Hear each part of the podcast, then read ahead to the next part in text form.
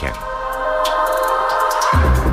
İyi akşamlar ben Öykü Özdoğan eve dönerken başlıyor. Türkiye ve dünyadan günün önemli gelişmeleriyle karşınızda olacağız. Öne çıkan haberlerin özetiyle başlayalım. Uygun elik bulundu nakil gelecek ay. Lösemi hastası Melis'e iyi haber Amerika'dan geldi. Gaziantep'te yangın faciası. Tekstilcilerin bulunduğu iş merkezinde çıkan yangında iki kişi öldü, 45 kişi yaralandı. Yaralılardan 7'sinin hayati tehlikesi sürüyor. Uyuşturucu şüphesiyle durdurulduğu içinden cephanelik çıktı. Adana'da güvenlik güçlerinin durdurduğu araçtan bine yakın roket başlığı çıktı.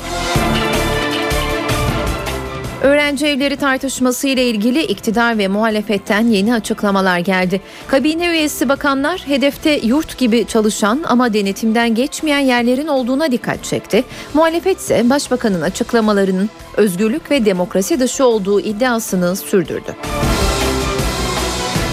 Yeni anayasa için 60 maddeli kısmi uzlaşma ihtimali rafa kalktı. AK Parti ve CHP grup başkan vekillerinin görüşmesinden uzlaşı çıkmadı.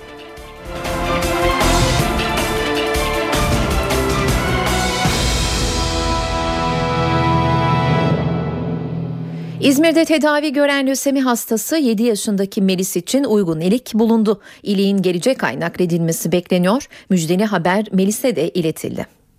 Amerika Birleşik Devletleri'ndeki bir e, kemik iliği vericisinin e, doku tiplemesinde e, uyumun e, uyumlu bir vericinin tespit edildiği naklin e, zamanlaması planlaması yapılıyor ve inşallah Melis kızımız yaşama çok daha güçlü tutulmuş olacak.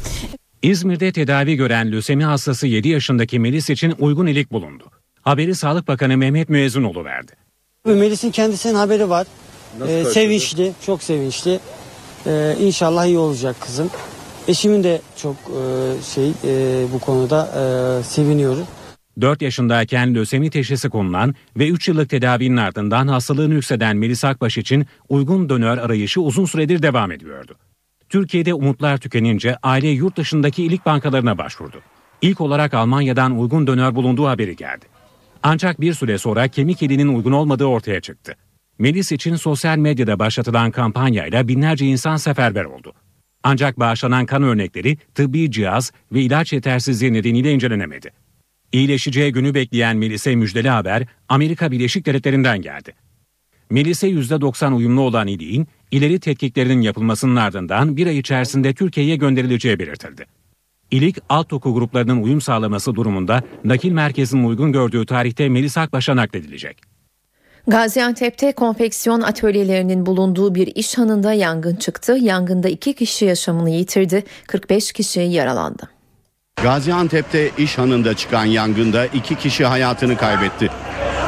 Olay öğle saatlerinde konfeksiyon üretimi yapılan 3 katlı binada meydana geldi. Bilinmeyen bir nedenle en alt katta başlayan yangın kısa sürede yayıldı. İş hanını duman kapladı. Büyük panik yaşandı. Yangına ilk olarak çalışanlar müdahale etti. Kaç kişi var? Çok kişi var.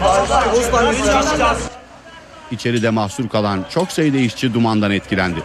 Ekipler yangına müdahale ederken çevredeki vatandaşlar içeride mahsur kalanları çıkarmaya çalıştı. Yangın paniğiyle işçilerden biri binanın ikinci katından atlayarak yaralandı.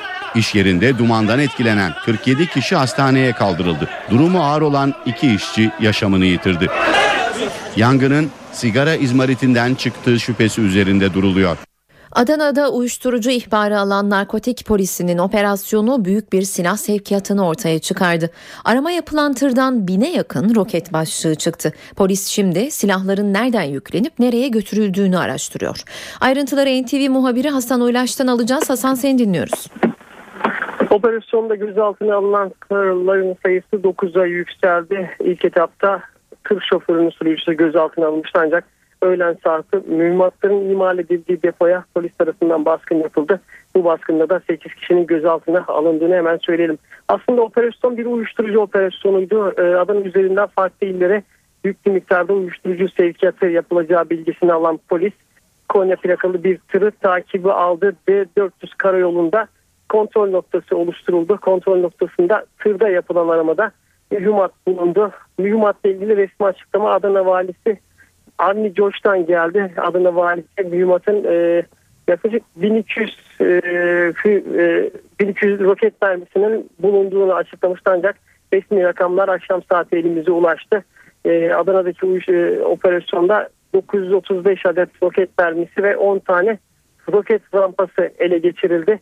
Dediğimiz gibi 9 gözaltı var. E, Adana Cumhuriyet Başsavcılığı da olayla ilgili soruşturma başlatmış durumda. E, Adana'dan aktaracaklarım şimdi bu kadar. Teşekkürler Hasan. NTV muhabiri Hasan Uylaş telefon attığımızdaydı. BDP ve HDP Suriye sınırına örülen duvarı protesto etmek için Mardin'in Nusaybin ilçesine gitti. Miting sırasında ilçede ve Hakkari Yüksekova'da olaylar çıktı. Valilik mitinge güvenlik nedeniyle izin vermedi. Polis sınır hattında güvenlik önlemlerini artırdı. Bölgede patlayıcı araması yapıldı. Sınırdaki okullara bir gün süreyle ara verildi. Ancak miting kararından vazgeçilmedi. Sabah saatlerinden itibaren çevre illerden çok sayıda araç konvoyu Nusaybin'e hareket etti. Baş başlayan izinsiz mitingin ardından çok sayıda noktada olaylar çıktı. Hakkari Yüksekova'daki olaylar sırasında bir toma alev aldı. Suriye'nin Kamışlı ilçesinden sınıra yaklaşan bir grupsa polis anonsuyla uyarıldı. Hakkari'de dur ihtarına uymayan araca asker ateş açtı. Olayda bir uzman çavuş şehit oldu, bir sivil hayatını kaybetti. Çukurca'dan Hakkari'ye giden minibüs yol kontrolü yapan Üzümcü Karakolu'ndaki askerler tarafından durdurulmak istendi. Dur ihtarına uymayan araca askerler ateş açtı. Hakkari Valiliğinden yapılan yazılı açıklamaya göre ikaz atışları sonrası oluşan kargaşa ortamında uzman çavuş Erhan Yürüdür ve araçta bulunan Yücel Ertuş yaşamını yitirdi.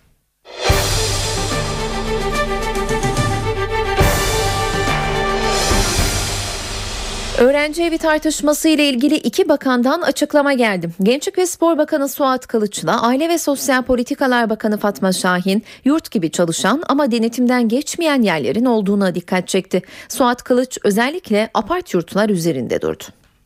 Esas sorunun kaynağında apart yurt olarak işletilen yapılar vardır. Buralarla ilgili bizim ciddi kaygılarımız var. Apart yurt olarak işletilen müesseselerin pek çoğu sorduğunuz zaman stüdyo daireleri kiraya veren bir apartman görüntüsü var.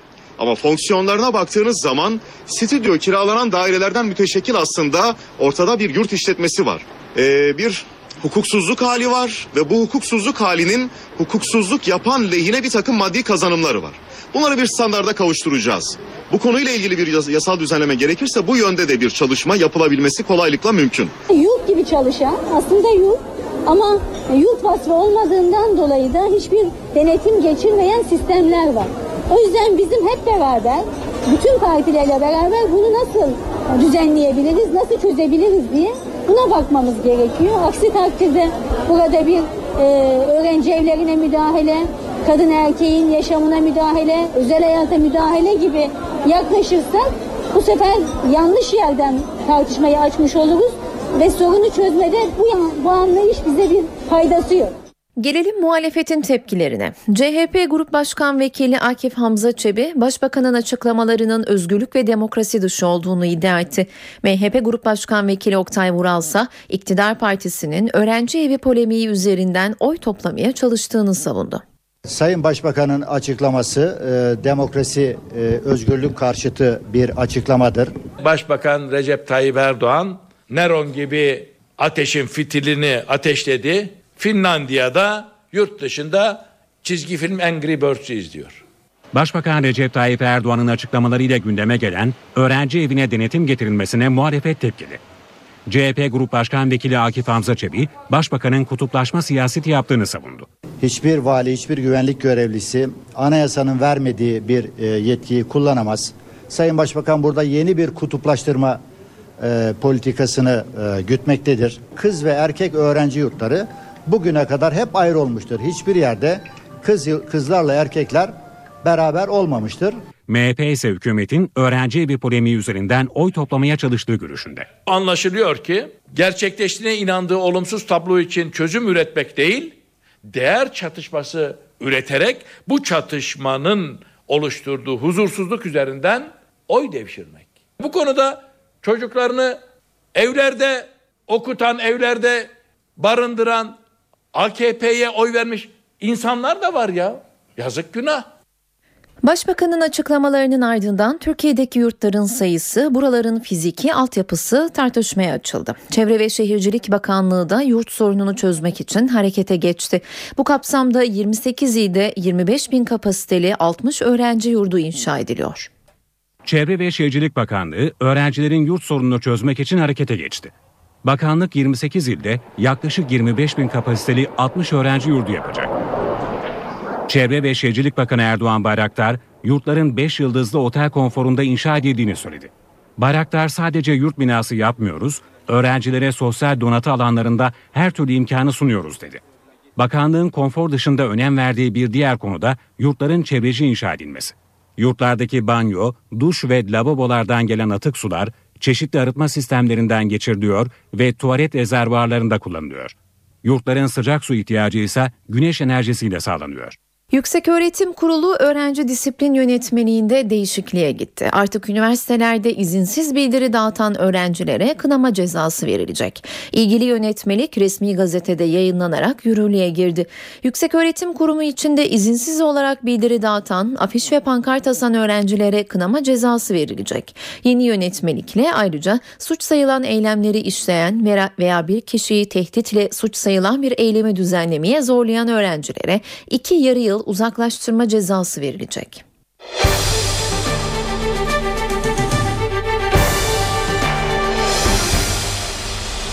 Sosyal Güvenlik Kurumu Bağkur'a prim borcu 6 bin lirayı geçenlere uyarı mektubu gönderdi. Esnafın Bağkur'a prim borcu 22 milyar liraya ulaştı.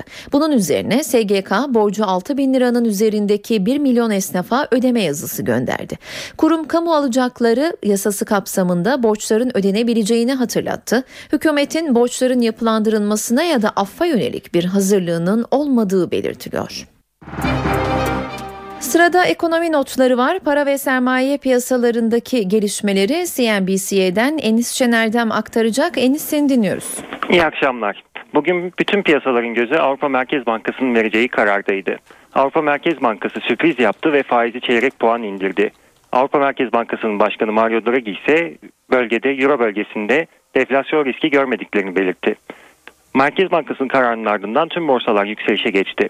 Borsa İstanbul'da güne zayıf başlasa da kararın ardından artıya geçti ve günü yükselişle tamamladı. Euro dolar paritesi ise 1.33 seviyelerine kadar geri çekildi. Öykü. Enis teşekkürler. CNBC'den Enis Şener'den ekonomi notlarını aktardı. Eve dönerken de gelişmeleri aktarmaya devam ediyoruz. Önce sıcak bir gelişmeyi paylaşalım. 28 Şubat davasında tutuklu sanıklardan 15'inin tahliyesine karar verildi. Tahliye edilenler arasında eski MGK Genel Sekreteri Şükrü Sarıışık da bulunuyor. Bu gelişmeyle ilgili ayrıntılar elimize ulaştıkça paylaşmaya devam edeceğiz.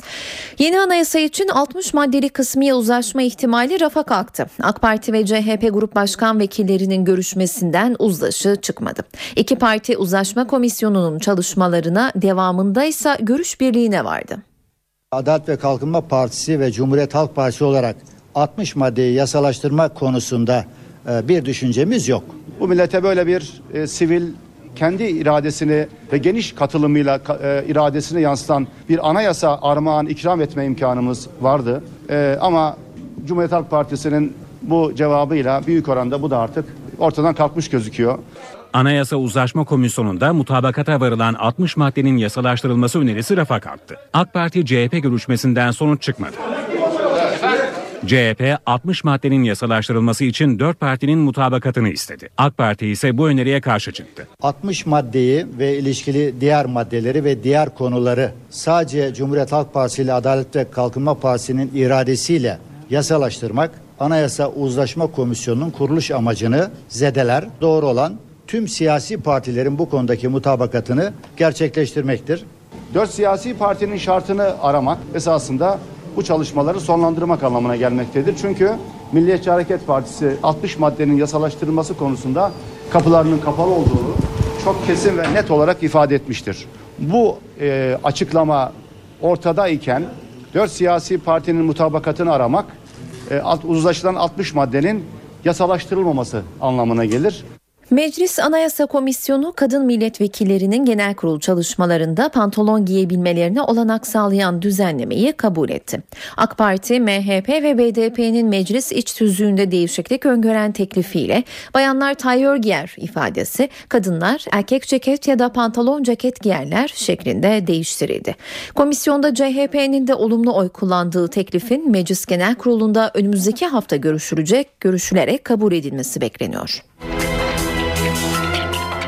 CHP Genel Başkanı Kemal Kılıçdaroğlu geçtiğimiz günlerde Genel Başkan Yardımcılığı görevinden istifa kararı alan Emrehan Halıcı'nın istifasını kabul etmedi. Kılıçdaroğlu istifa ettiğini açıklayan Emrehan Halıcı'nın Genel Başkan Yardımcısı olarak görevine devam edeceğini belirtti.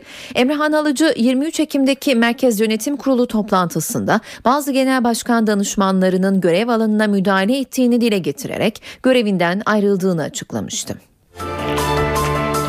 CHP Genel Başkan Yardımcısı Sezgin Tanrıkulu'nu basına kapalı grup toplantısında CIA ajanı olmakla suçlayan Uşak Milletvekili Dilek Akagün Yılmaz'a CHP Grup Disiplin Kurulu tarafından uyarı cezası verildi. Konu hakkında açıklama yapan Yılmaz uyarı cezasını kabul etmediğini vurgulayarak Cumhuriyet Halk Partisi'nin disiplin kurulu bu türden şüpheli ilişkileri olan bir milletvekilini sorgulamayıp da bana ceza veriyorsa işte asıl o zaman parti hukuku çiğneniyor demektir dedi.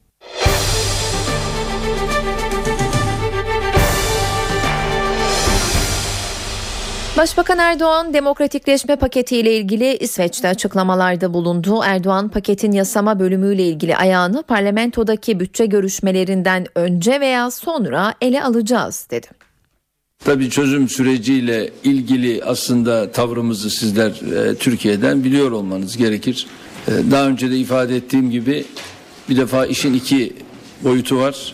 Bunlardan bir tanesi bildiğiniz gibi yürüme, yürütme tarafından yapılacak olanlar ki bunların adımlarını attık. Diğeri yasama ile alakalı olan kısım onu da parlamentoya sevk ediyoruz ve süratle parlamentoda onların da görüşülmesi sürecine başlayacağız ve hedefimiz çok kısa bir zaman içerisinde bunu bitirmek. Yani bütçe öncesine yetiştirebilir miyiz bilemem ama bütçe akabinde hemen onu neticelendirip uygulamaya koyacağız. Diyarbakır'da 1980 askeri darbesi döneminde asılan ne mutlu Türk'üm diyene yazılı tabela akşam saatlerinde valilik kararıyla kaldırıldı. Karar Diyarbakırlıları memnun etti. Askeri darbe döneminde asıldı, valilik talimatıyla kaldırıldı. Andımızın kaldırılma gerekçesindeki ırkçı söylem, nefret söylemi, çocukların varlığını bir başka millete ya da etnik unsura armağan ediyor olması şeklindeki mantığa, mantıktan da beslenerek nefret söylemini geliştirici bir unsur taşıdığını peki bu söylemin de her tarafta kaldırılması gerektiğini düşündük. Avukat Mahsuni Karaman Diyarbakır'da üzerinde ne mutlu Türk'üm diyene yazılı tabelanın kaldırılması için bir ay önce valiliğe başvurdu. Başvuruyu değerlendiren valilik tabelanın kaldırılması için talimat verdi. Yani görüntüsü çok iyi değildi. Çevre, çevre açısından biliyorsunuz e, paslanmış. E, durumu çok iyi görünmeyen bir tablodaydı. O açıdan da Büyükşehir Belediyesi ile valilik binası yakınında ve resmi tören güzergahı üzerinde bulunan tabela iş makineleriyle söküldü. Yeni süreçte böyle gelişmelerin olması gayet normal ve olması gereken şeyler bunlar. Kürt olmakla da gurur duyuyoruz, Türk olmakla da biz gurur duyuyoruz. Tabelanın kaldırılması için geçen yıl AK Parti Diyarbakır Milletvekili Mine Lök Beyaz da girişimde bulundu. Ancak konuyu gündeme getiren milletvekilinin resmi bir başvurusu olmadığı için herhangi bir işlem yapılmadı. Jandarmada profesyonel kadro oranı artırılıyor. Karar hükümetin 2014 programında yer aldı. Buna göre gelecek yıl sonuna kadar Jandarma Genel Komutanlığındaki profesyonel kadro oranı %30'dan %60'a yükseltilecek. Askerliğin kısalmasıyla doğacak açık profesyonel kadrolarla kapatılacak. 2014 yılında Jandarma Genel Komutanlığı profesyonel kadrolarını iki kat arttıracak. Sayı 88 bine ulaşacak. Özellikle iç güvenlik harekat bölgesinde görev yapan, terörle mücadelede etkin olarak kullanılan birliklerin tamamına yakını da profesyonellerden oluşacak. Jandarma Genel Komutanlığı'nın %60 oranında profesyonelleşmesinin yanı sıra yapısal değişiklikler içinde süreç devam ediyor. Jandarma Genel Komutanlığı'nın sicil, terfi, atama ve disiplin işlemleri açısından İçişleri Bakanlığı'na bağlanması ve üniformalarının yenilenmesi de planlanıyor.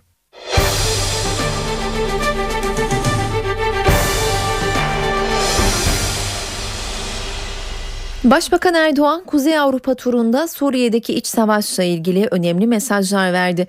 Erdoğan bir gazetecinin Türkiye'deki cihatçı grupların sayısının arttığı yönündeki ifadelerine öyle bir grup mu var? Bu konudaki belgeler nedir? Bizim Nusra ve Kaide gibi örgütlerle ilişkimiz yoktur sözleriyle karşılık verdi.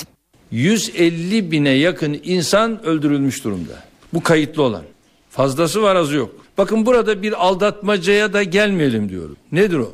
Kimyasal silahlara karşı Suriye'ye yaptırım uygulayalım veya uygulamayalım. Şimdi bir defa bu bir aldatmaca. Niye aldatmaca? E kimyasal silahlarla kaç kişi öldü? 1500 kişi. Peki konvansiyonel silahlarla ne kadar insan öldü? Yaklaşık 150 bin insan öldü. Yani konvansiyonel silahlarla öldüğü zaman önemli değil. Ama kimyasal silahla öldüğü zaman önemli. E sonu ölüm olan her şey önemlidir. Bunu biz bir kenara atamayız. Onun için de Suriye ile bizim bu ilişkilerimiz bunlardan dolayı bozulmuş vaziyette. Esed gitmedikten sonra buranın normal şartlara dönmesi mümkün değil. To ISIS Islamic State of Iraq and Syria and uh, Nusra. Bu konuda acaba ellerindeki belgeleri nedir? Anlayabiliyor musunuz? Acaba böyle bir grup mu varmış? Şimdi bir defa Nusra gibi, Kaide gibi örgütler şu anda bizim ülkemizde bir defa barınmaları söz konusu olun, olamaz. Tam aksine bunlara yönelik herhangi bir yapılanma olması halinde orada zaten bölücü terör örgütleriyle verdiğimiz mücadele neyse onlar da aynı mücadeleye tabidir. Onlara da gereken uygulamayı bugüne kadar hep yapmışızdır, yaparız. Kaide bağlantılı hangi örgüt olursa olsun hiçbiriyle Türkiye'nin ilişkisi yoktur. Tam aksine bunları dışlamıştır, dışlamaktadır. İngiltere Türkiye'yi fiber optik kablolarla Kıbrıs'taki istihbarat üssünden dinledi mi? Dışişleri Bakanlığı bu sorunun yanıtı için iddiaları incelemeye aldı. Bakanlık sözcüsü Levent Gümrükçü gerek görülmesi halinde gerekli adımlar atılır dedi. Bu konuyu inceliyoruz. E, haberleri gördük, inceliyoruz. Konuyu bütün boyutlarıyla, teknik hukuki boyutlarıyla araştırıyoruz. Eğer e, bu konuda e, bir ciddiyet, iddialarda bir ciddi durum görüldüğü takdirde elbette ki gerekli girişimler yapılacaktır. Çünkü zaten bu konuda daha önce gündeme gelen başka e, benzer e, iddialarda da müttefikler ve dost ülkeler arasında bu tür uygulamaların yerinin olmadığı, bu konularda e, açıklayıcı türden e, beyanlarla bu konuya bir açıklık getirilmesi yönündeki şeyimizi ortaya koymuştuk. NATO, Türkiye'nin Çin'den satın almayı planladığı savunma füzelerinin ittifakın sistemleriyle uyumlu olmayabileceğini açıkladı. NATO Başkomutanı General Philip Breedlove bu konudaki kararın Türkiye'ye ait olduğunu vurguladı. Amerikalı general bununla beraber tüm NATO üyelerinin ittifakın kolektif savunma sistemine katkı yapacak kararlar aldıklarını görmek istediğini söyledi. NATO Başkomutanı önemli olan tümüyle ortak çalışan ve NATO şebekelerine bağlanmaya uygun sistemlere sahip olmalı olmamızdır dedi. Breedlove Ankara'ya ittifakla uyumlu kullanabileceği bir sistemi tercih etmesi çağrısında bulundu.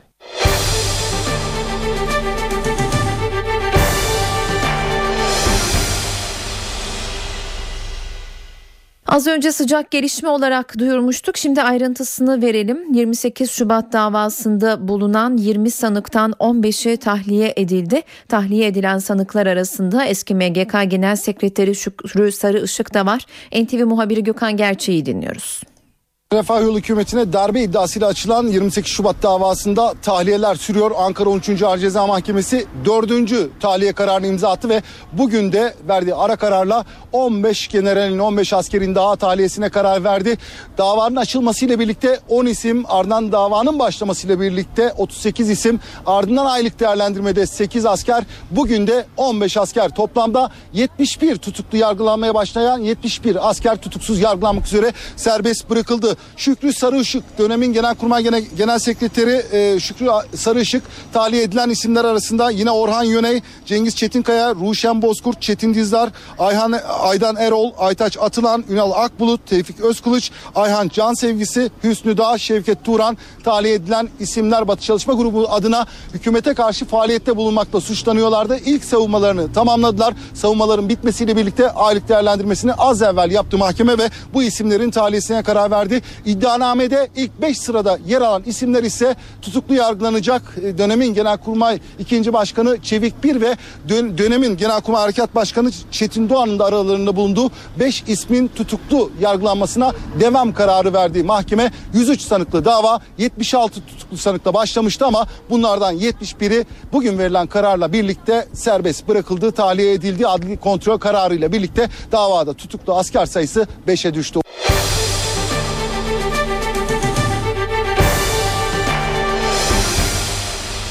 Amerika Birleşik Devletleri Dışişleri Bakanı John Kerry Orta Doğu turunda. Filistin ve İsrail'i ziyaret ettikten sonra konuşan Kerry, barış görüşmelerinden umutlu olduğunu ve 6 ay içinde ilerleme beklediğini belirtti. Ancak İsrail Başbakanı Benjamin Netanyahu Kerry ile aynı fikirde değil. Amerika Birleşik Devletleri Dışişleri Bakanı müzakere masasına oturtmayı başardı. Filistin ve İsrail'i ziyaret etti. İsrail Başbakanı Benjamin Netanyahu ve Filistin lideri Mahmut Abbas'la ayrı ayrı görüşen Kerry, 6 ay içerisinde ilerleme kaydedilmesini beklediğini söyledi. İki liderle görüşmemden çıkan sonuç çözümün imkansız olmadığı. Her iki tarafında tarihi ve zor kararlar alması gerekecek. Ancak bu kararlar hem İsrail hem de müstakbel Filistin devletinin çıkarına olacaktır. Kerry, Filistin lideri Abbas'la buluşması sonrası görüşmeleri tıkayan en önemli nedenlerden biri olan İsrail'in yasa dışı yerleşimlerine değindi. John Kerry, yerleşimlerin genişletilmesinin barış görüşmelerinin ön şartları arasında olmadığını vurguladı. Bu yapılar yasa dışıdır dedi.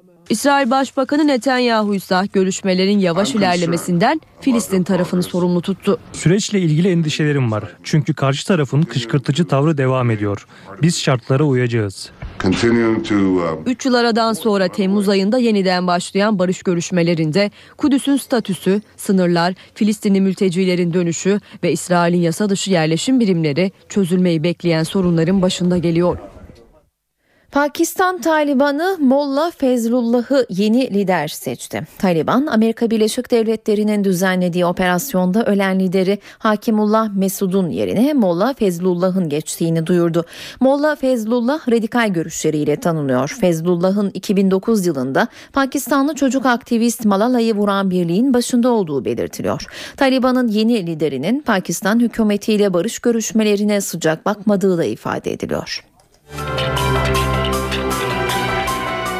Yunanistan'da polis eski devlet televizyonu çalışanlarının 5 aydır süren işgal eylemine son verdi. Polis sabaha karşı baskın düzenleyerek binayı boşalttı. Eski çalışanlarla polis arasında arbede yaşanırken bazı protestocular gözaltına alındı.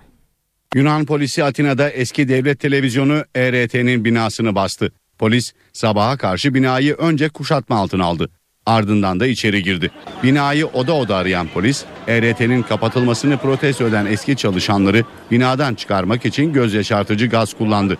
Bazı protestocular gözaltına alındı. Bina dışında da eski çalışanlarla polis arasında arbede yaşandı. Eski çalışanlar baskına tepkiliydi. Kızgınım.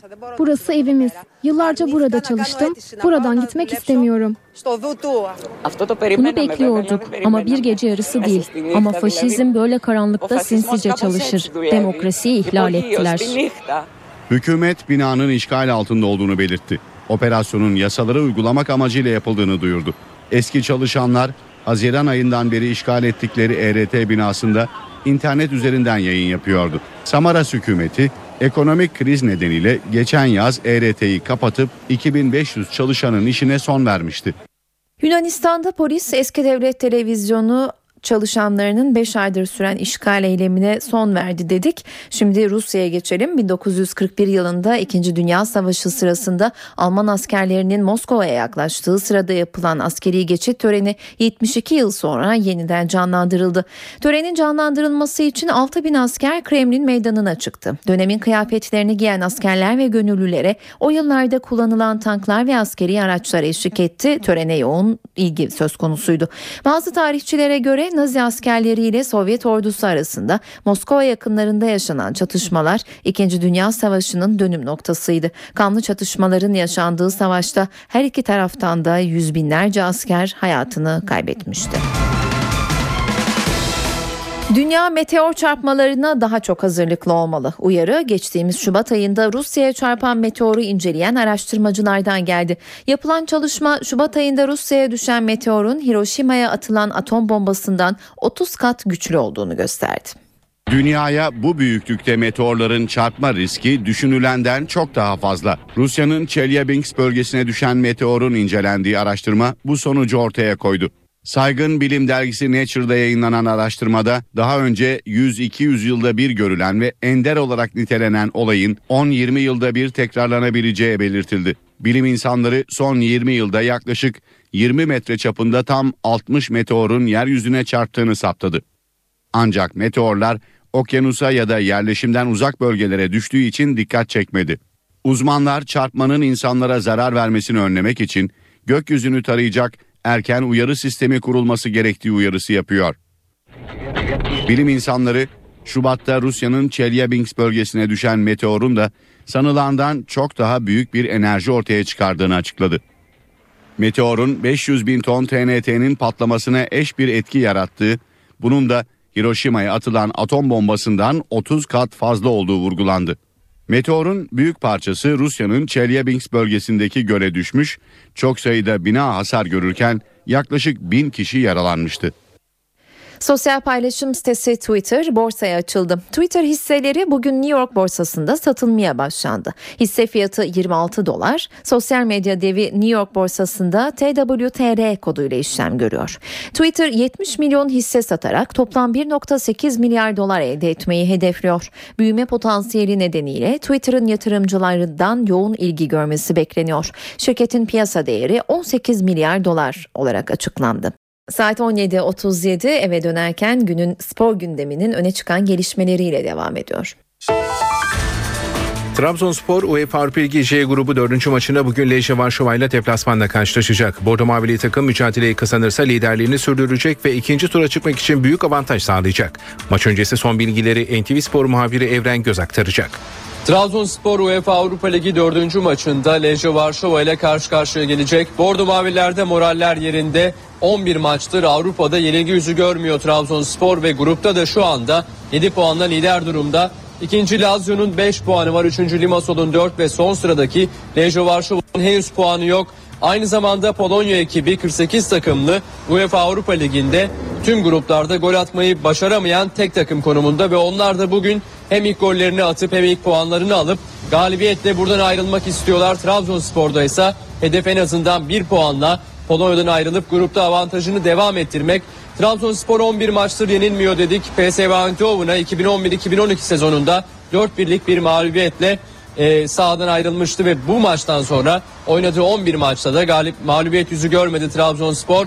Mustafa Reşit Akçay dün yaptığı basın toplantısında en azından bir puan için sahaya çıkacaklarını, savunma futbolu oynayarak önce rakibi durduracaklarını ardından kendi oyunlarını oynamaya başlayacaklarını ifade etmişti.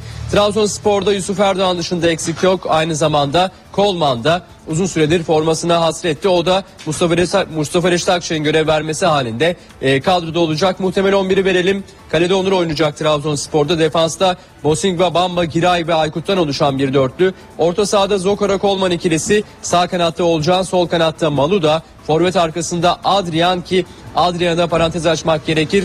Bu stada yabancı olmayan bir isim. Daha önce burada birçok kez maç oynamış bir isim. İyi futbollar sergilemiş bir isim. O da forvet arkasında görev yapacak. Trabzonspor'un gol yollarındaki önemli silahlarından biri olacak. İleride ise Paulo Henrique şeklinde çıkmasını bekliyoruz Trabzonspor'un. Lejo Varşova'ya baktığımızda ise dün yaptığı basın toplantısında Urban ilk gollerini atmak istediklerini söylemişti.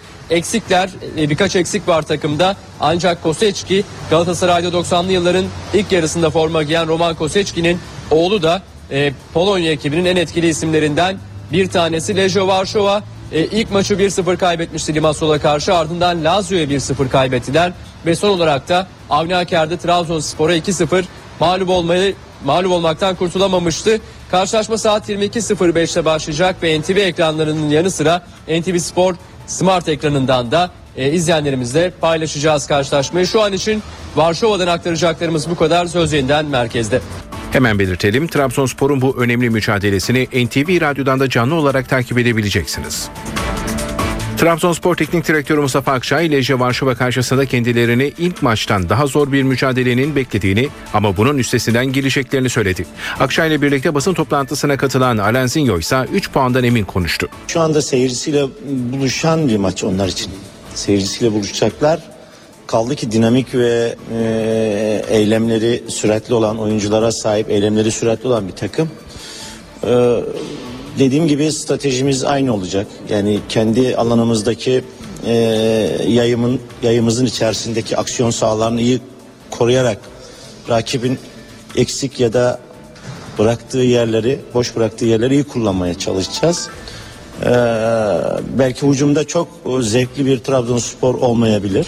Ancak dediğim gibi mücadele konusunda ve kendi alanını iyi koruyan bir takım olma görüntüsü konusunda iyi görüntüler vereceğimizi düşünüyoruz. Seyircisinin e, onların aksiyonlarını büyütecektir, canlı tutacaktır.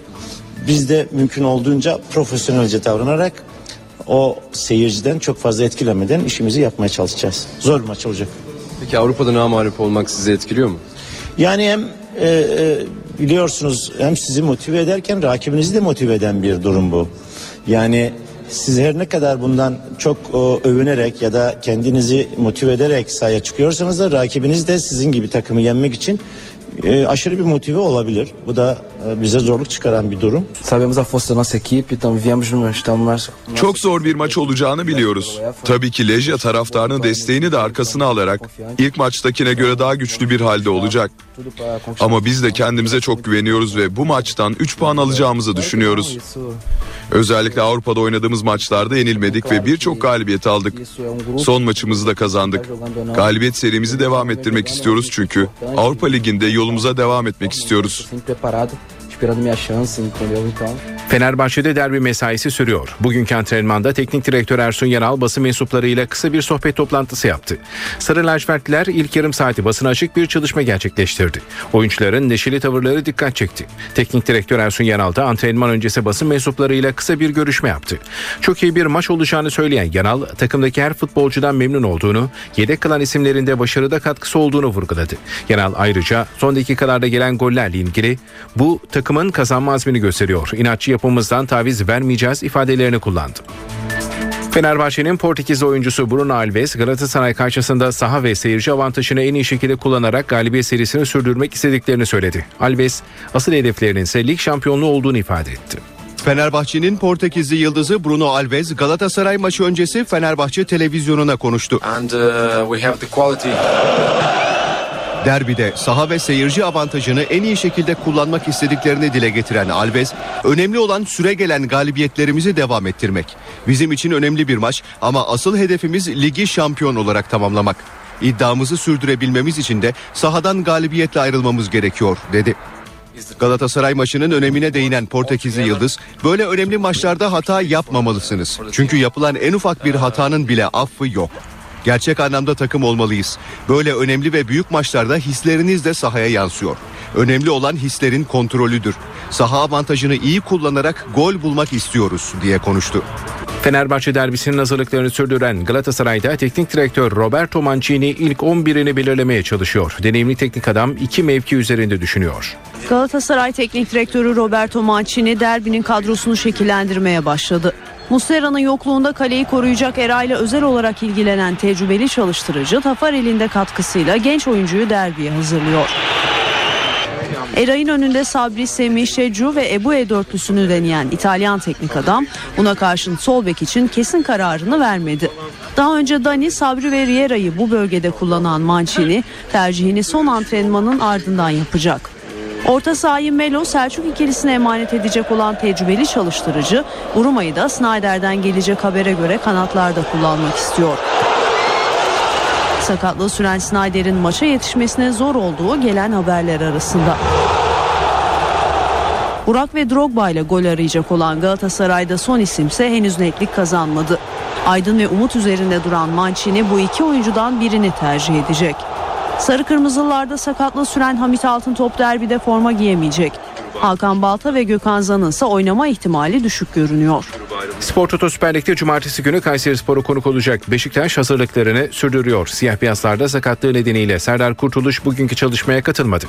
Dün yapılan antrenmanda sakatlanan Serdar Kurtuluş'un Kayseri Spor'a karşı forma giyip giymeyeceği yarın yapılacak kontrollerin ardından netleşecek. Tedavileri tamamlanan Necip ve Ömer ise maç kadrosunda yer alacak. Sezon öncesi yaşadığı sakatlık nedeniyle ligin geride kalan 10 haftasında forma şansı bulamayan Filip Holozko'nun tedavisi tamamlandı. Bileş'in Kayseri Spor kafilesinde Holozko'yu dahil etmesi bekleniyor. Siyah beyazlı takımda sakatlıkları bulunan Mustafa Pekdemek, Muhammed ve Petro Franco Kayseri'ye götürülmeyecek.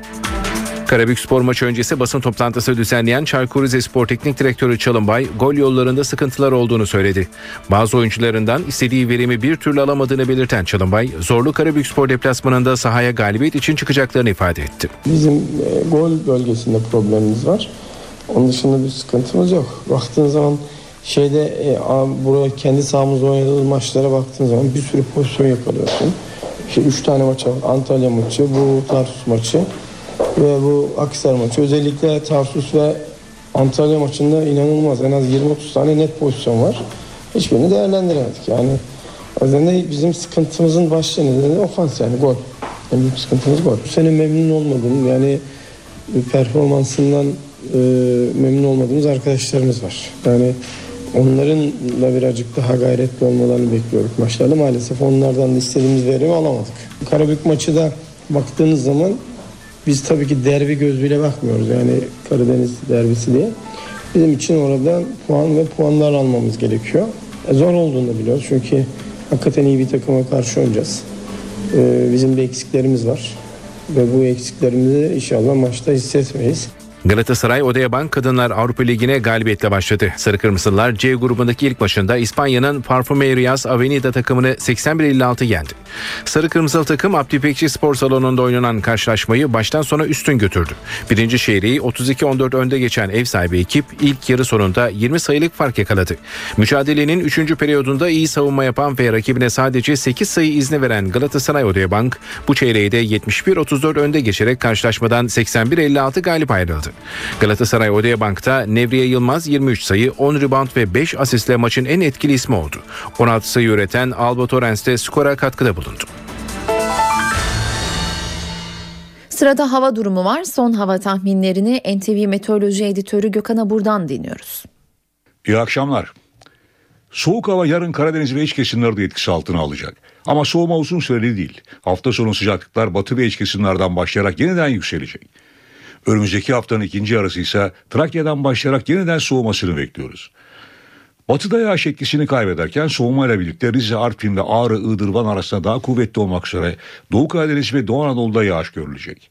Ayrıca Kayseri, Sivas arasında hafif yağışlar var.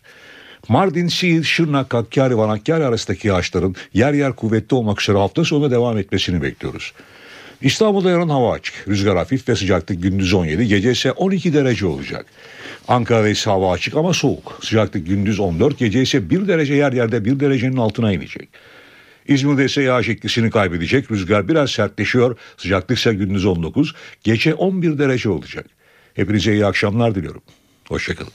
Saat 18 ben Öykü Özdoğan eve dönerken günün öne çıkan haberlerinin özetiyle devam ediyoruz.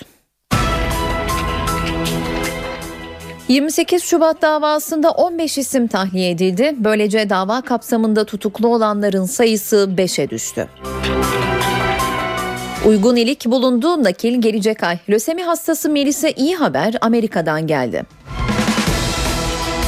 Gaziantep'te yangın faciası. Tekstilcilerin bulunduğu iş merkezinde çıkan yangında iki kişi öldü, 45 kişi yaralandı. Yaralılardan 7'sinin hayati tehlikesi sürüyor.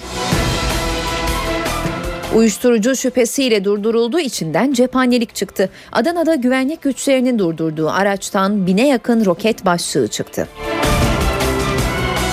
Öğrenci evleri tartışması ile ilgili iktidar ve muhalefetten yeni açıklamalar geldi. Kabine üyesi bakanlar hedefte yurt gibi çalışan ama denetimden geçmeyen yerlerin olduğuna dikkat çekti. Muhalefet ise başbakanın açıklamalarının özgürlük ve demokrasi dışı olduğu iddiasını sürdürdü.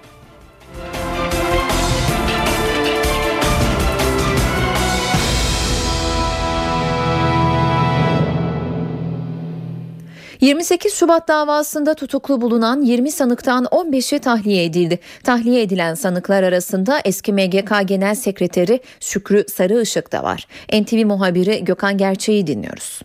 Refah Yolu hükümetine darbe iddiasıyla açılan 28 Şubat davasında tahliyeler sürüyor. Ankara 13. Ağır Ceza Mahkemesi 4. tahliye kararını imza attı ve bugün de verdiği ara kararla 15 generalin 15 askerin daha tahliyesine karar verdi. Davanın açılmasıyla birlikte 10 isim ardından davanın başlamasıyla birlikte 38 isim ardından aylık değerlendirmede 8 asker bugün de 15 asker toplamda 71 tutuklu yargılanmaya başlayan 71 asker tutuksuz yargılanmak üzere serbest bırakıldı. Şükrü Sarıışık dönemin Genelkurmay Genel, Genel Sekreteri e, Şükrü Sarıışık tahliye edilen isimler arasında yine Orhan Yöney, Cengiz Çetinkaya, Ruşen Bozkurt, Çetin Dizdar, Ayhan Aydan Erol, Aytaç Atılan, Ünal Akbulut, Tevfik Özkılıç, Ayhan Can Sevgisi, Hüsnü Dağ, Şevket Turan tahliye edilen isimler Batı Çalışma Grubu adına hükümete karşı faaliyette bulunmakta suçlanıyorlardı. İlk savunmalarını tamamladılar. Savunmaların bitmesiyle birlikte aylık değerlendirmesini az evvel yaptı mahkeme ve bu isimlerin tahliyesine karar verdi. İddianamede ilk 5 sırada yer alan isimler ise tutuklu yargılanacak. E, Dönemin Genelkurmay 2. Başkanı Çevik Bir ve dön- dönemin Genelkurmay Harekat Başkanı Çetin Doğan'ın da aralarında bulunduğu 5 ismin tutuklu yargılanmasına devam kararı verdi. Mahkeme 103 sanıklı dava 76 tutuklu sanıkla başlamıştı ama bunlardan 71'i bugün verilen kararla birlikte serbest bırakıldı, tahliye edildi. Adli kontrol kararıyla birlikte davada tutuklu asker sayısı 5'e düştü. BDP ve HDP Suriye sınırına örülen duvarı protesto etmek için Mardin'in Nusaybin ilçesine gitti.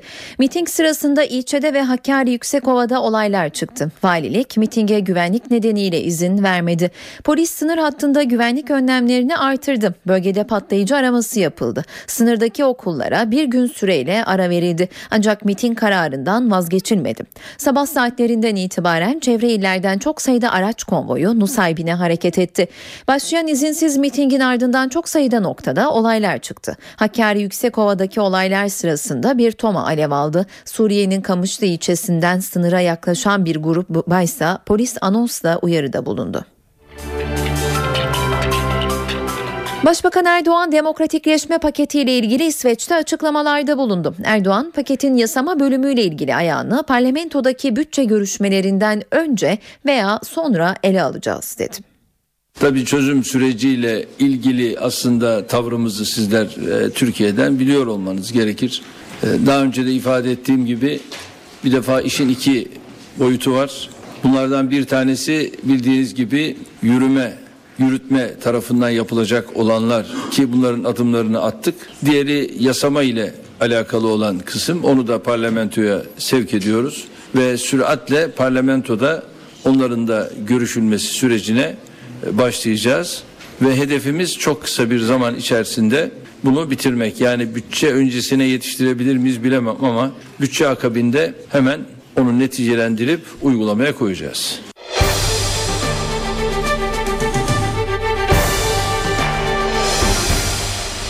Öğrenci evi tartışması ile ilgili iki bakandan açıklama geldi. Gençlik ve Spor Bakanı Suat Kılıç'la Aile ve Sosyal Politikalar Bakanı Fatma Şahin yurt gibi çalışan ama denetimden geçmeyen yerlerin olduğuna dikkat çekti. Suat Kılıç özellikle apart yurtlar üzerinde durdu.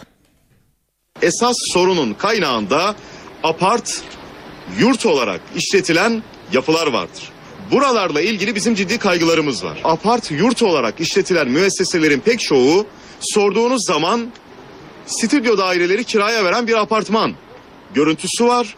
Ama fonksiyonlarına baktığınız zaman stüdyo kiralanan dairelerden müteşekkil aslında ortada bir yurt işletmesi var. Ee, bir hukuksuzluk hali var ve bu hukuksuzluk halinin hukuksuzluk yapan lehine bir takım maddi kazanımları var. Bunları bir standarda kavuşturacağız.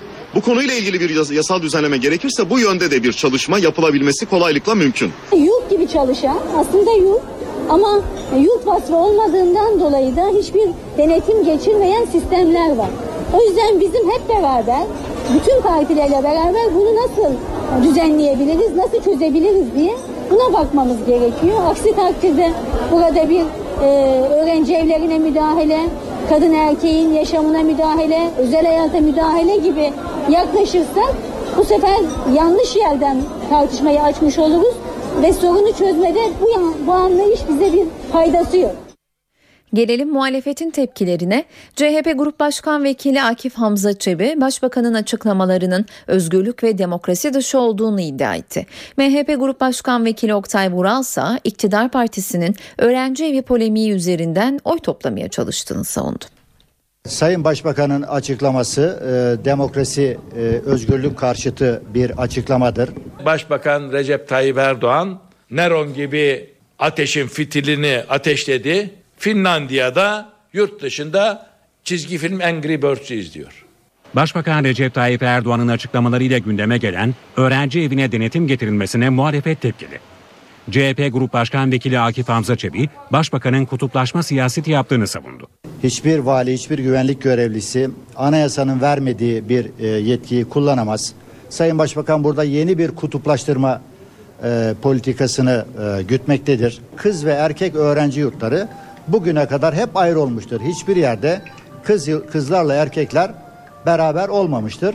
MHP ise hükümetin öğrenci evi polemiği üzerinden oy toplamaya çalıştığı görüşünde. Anlaşılıyor ki gerçekleştiğine inandığı olumsuz tablo için çözüm üretmek değil, değer çatışması üreterek bu çatışmanın oluşturduğu huzursuzluk üzerinden oy devşirmek. Bu konuda çocuklarını evlerde okutan, evlerde barındıran, AKP'ye oy vermiş insanlar da var ya. Yazık günah. Sağlık Bakanlığı müşaviri Ahmet Özdinç'in öğrenci evleri tartışması sürerken Twitter'da yazdığı üniversite öğrencilerinin kürtaj başvurusundaki patlamasını görmezden mi geleceğiz şeklindeki mesajı inceleme konusu oldu. Sağlık Bakanı Mehmet Müezzinoğlu Ahmet Özdinç'in yazdığı mesajla ilgili inceleme başlatıldığını söyledi. Müezzinoğlu bu açıklamayı arkadaşımız neye göre yaptı bilmem. Böyle bir veri varsa bakanlık açıklar ama kendisinin verisi nedir bilmiyorum. Kulaktan duyma bir hadiseyi de Sağlık Bakanlığı danışmanı statüsüyle tweet atmasını kesinlikle yanlış buluyorum dedi. Müşavirin kişisel açıklama yapma hakkı olduğunu vurgulayan Mehmet Müezzinoğlu ama bir kurumsal yapının adını koyarak böyle bir şey yapması asla doğru olmaz diye konuştu. Bakan Müezzinoğlu iç hukuk anlamında yapabileceğimiz ne varsa yaparız. Benim görevden alma yetkim yok ancak disiplin soruşturması başlatabiliriz. Biz de başlattık ifadelerini kullandı. Türkiye Büyük Millet Meclisi'nde kadınlara yönelik uygulanan pantolon yasağı kalkıyor.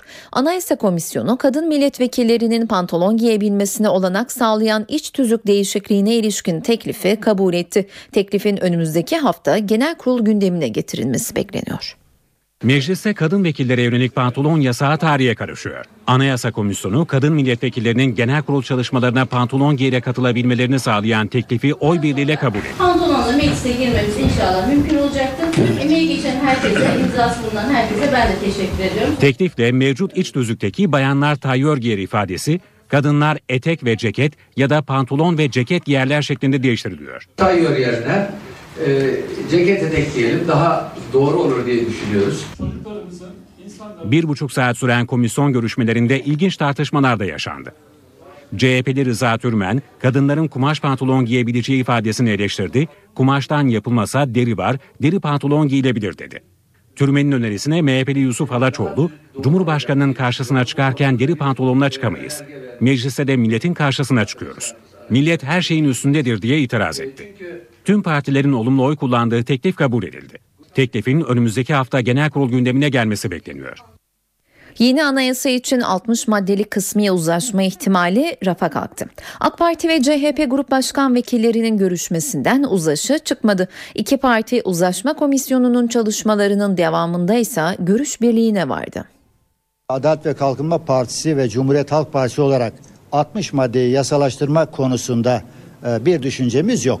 Bu millete böyle bir e, sivil kendi iradesini ve geniş katılımıyla e, iradesini yansıtan bir anayasa armağan ikram etme imkanımız vardı. E, ama Cumhuriyet Halk Partisi'nin bu cevabıyla büyük oranda bu da artık ortadan kalkmış gözüküyor. Anayasa Uzlaşma Komisyonu'nda mutabakata varılan 60 maddenin yasalaştırılması önerisi rafa kalktı. AK Parti CHP görüşmesinden sonuç çıkmadı. CHP 60 maddenin yasalaştırılması için 4 partinin mutabakatını istedi. AK Parti ise bu öneriye karşı çıktı. 60 maddeyi ve ilişkili diğer maddeleri ve diğer konuları sadece Cumhuriyet Halk Partisi ile Adalet ve Kalkınma Partisi'nin iradesiyle yasalaştırmak Anayasa Uzlaşma Komisyonu'nun kuruluş amacını zedeler. Doğru olan tüm siyasi partilerin bu konudaki mutabakatını gerçekleştirmektir. Dört siyasi partinin şartını aramak esasında bu çalışmaları sonlandırmak anlamına gelmektedir. Çünkü Milliyetçi Hareket Partisi 60 maddenin yasalaştırılması konusunda kapılarının kapalı olduğunu çok kesin ve net olarak ifade etmiştir. Bu e, açıklama ortada iken dört siyasi partinin mutabakatını aramak e, uzlaşılan 60 maddenin yasalaştırılmaması anlamına gelir. Saat 18.17 ben Öykü Özdoğan eve dönerken de günün öne çıkan gelişmelerini aktarmaya devam ediyoruz. Adana'da polisin uyuşturucu ihbarı üzerine durdurduğu tırdan cephanelik çıktı. Yapılan aramada bine yakın başlık bulundu. Güvenlik güçleri olayla ilgili 9 kişiyi gözaltına aldı. Polis şimdi silahların nereden yüklenip nereye götürüldüğünü araştırıyor. Adana'dan narkotik ekiplerinin aradığı tırdan 935 roket başlığı çıktı. Uyuşturucu ticareti ihbarı alan polis, Konya plakalı tırı Adana Metal Sanayi sitesinde buldu. Aracın dosyasında 935 roket başlığı ele geçirildi.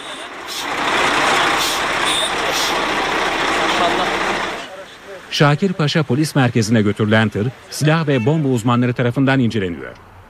Tıra silahların nereden yüklendiği ve aracın nereye gittiği araştırılıyor. Muhtemelen e, sınır dı- dışında yani Türkiye'de kullanılmayacağını e, biliyoruz.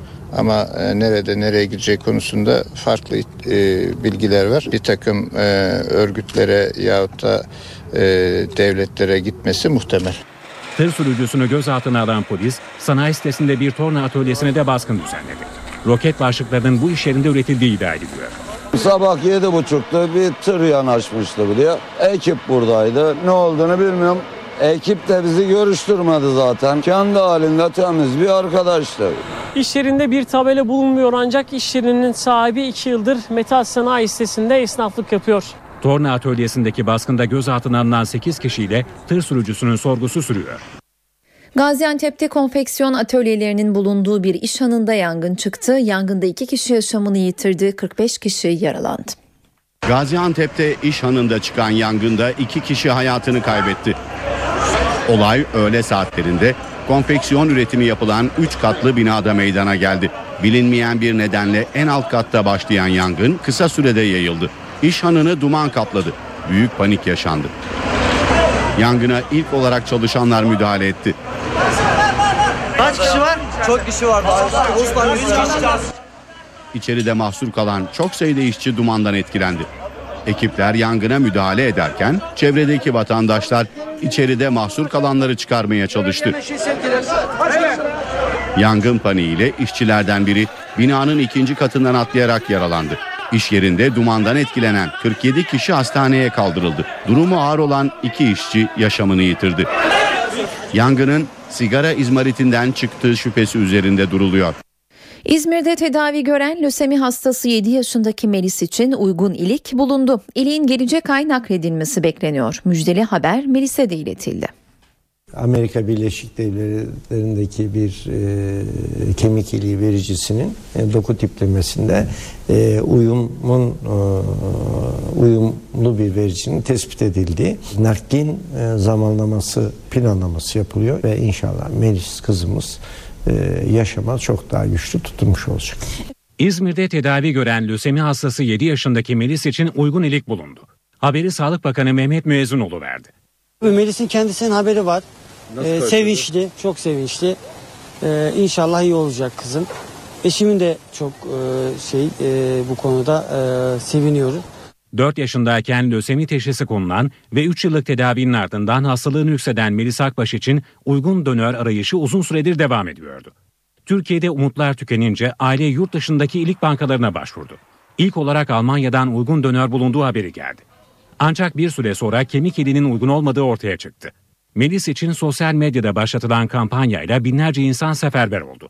Ancak bağışlanan kan örnekleri tıbbi cihaz ve ilaç yetersizliği nedeniyle incelenemedi. İyileşeceği günü bekleyen Melis'e müjdeli haber Amerika Birleşik Devletleri'nden geldi. Melis'e %90 uyumlu olan iliğin İleri tetkiklerinin yapılmasının ardından bir ay içerisinde Türkiye'ye gönderileceği belirtildi. İlik alt oku gruplarının uyum sağlaması durumunda nakil merkezinin uygun gördüğü tarihte Melis Akbaş'a nakledilecek.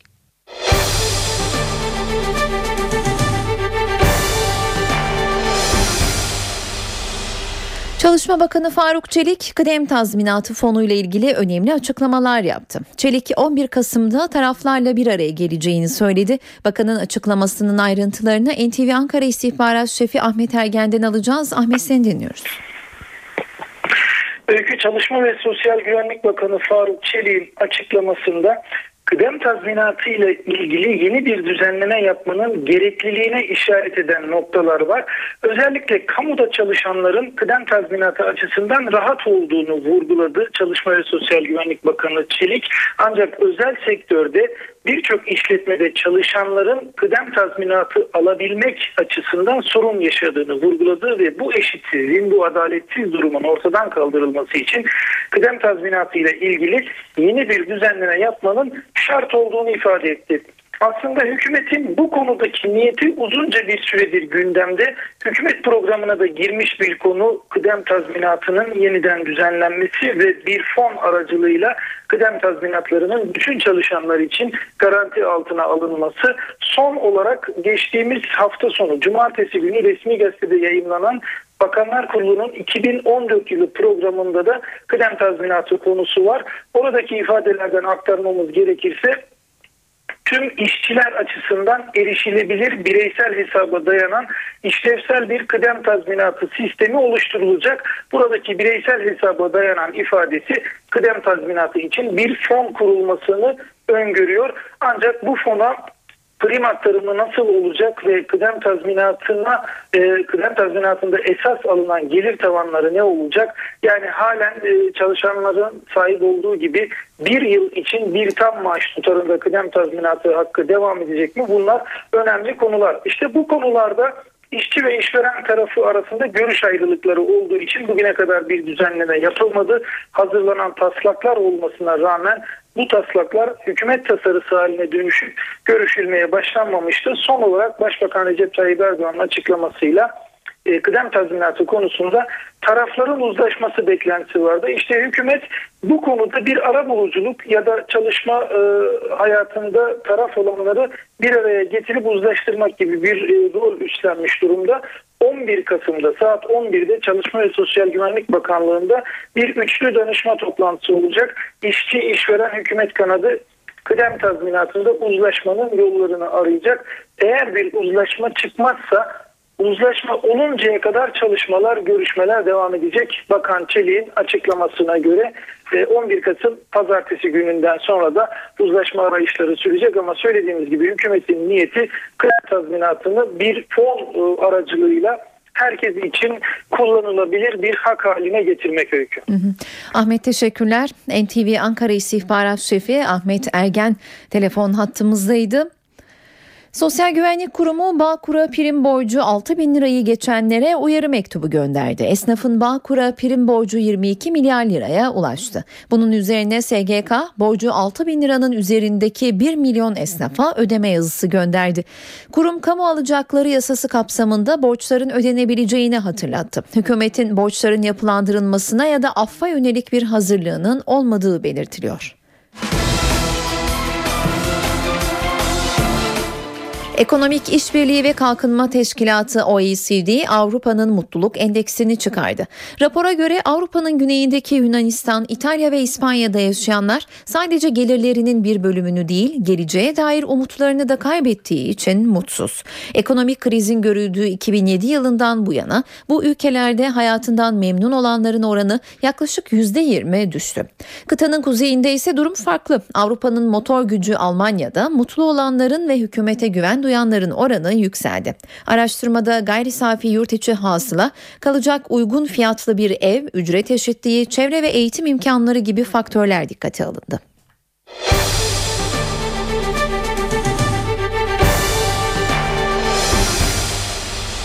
Sosyal paylaşım sitesi Twitter borsaya açıldı. Twitter hisseleri bugün New York borsasında satılmaya başlandı. Hisse fiyatı 26 dolar. Sosyal medya devi New York borsasında TWTR koduyla işlem görüyor. Twitter 70 milyon hisse satarak toplam 1.8 milyar dolar elde etmeyi hedefliyor. Büyüme potansiyeli nedeniyle Twitter'ın yatırımcılardan yoğun ilgi görmesi bekleniyor. Şirketin piyasa değeri 18 milyar dolar olarak açıklandı. Ege'de Yunanistan'a ait F-16'lar Türk Silahlı Kuvvetlerine bağlı F-16'ları bir kez daha taciz etti. Genelkurmay Başkanlığı uluslararası hava sahasında eğitim uçuşu gerçekleştiren F-16'ların Yunanistan'ın Limni meydanından kalkan F-16'lar tarafından taciz edildiğini duyurdu. Genelkurmay açıklamasında Sakız Adası kuzeybatısı ve güneyinde iki kez gerçekleşen tacizde Yunan uçaklarının 30 ve 25'er saniye süreyle radarlarını Türk uçaklara kilitledi dedikleri belirtildi. Dün de yine benzer şekilde Yunan jetleri Türk F-4'lerini radarları kilitleyerek taciz etmişti. Başbakan Erdoğan Kıbrıs sorunuyla ilgili İsveç'te değerlendirmelerde bulundu. Erdoğan sorunun çözümü için Birleşmiş Milletler Genel Sekreteri Ban Ki-moon'un himayesinde bir plan oluşturulmasını istedi. Erdoğan bir plan oluşturulsun ve gereken adımlar atılsın dedi. Kıbrıs'ta ilgili şu anda e, önümüzdeki dönem yapılmakta olan görüşmelere ben aslında St. Petersburg'dan başlamak istiyorum. Orada Birleşmiş Milletler Genel Sekreteri ile Sayın Ban Ki-moon'la bir görüşmem oldu bu konuda.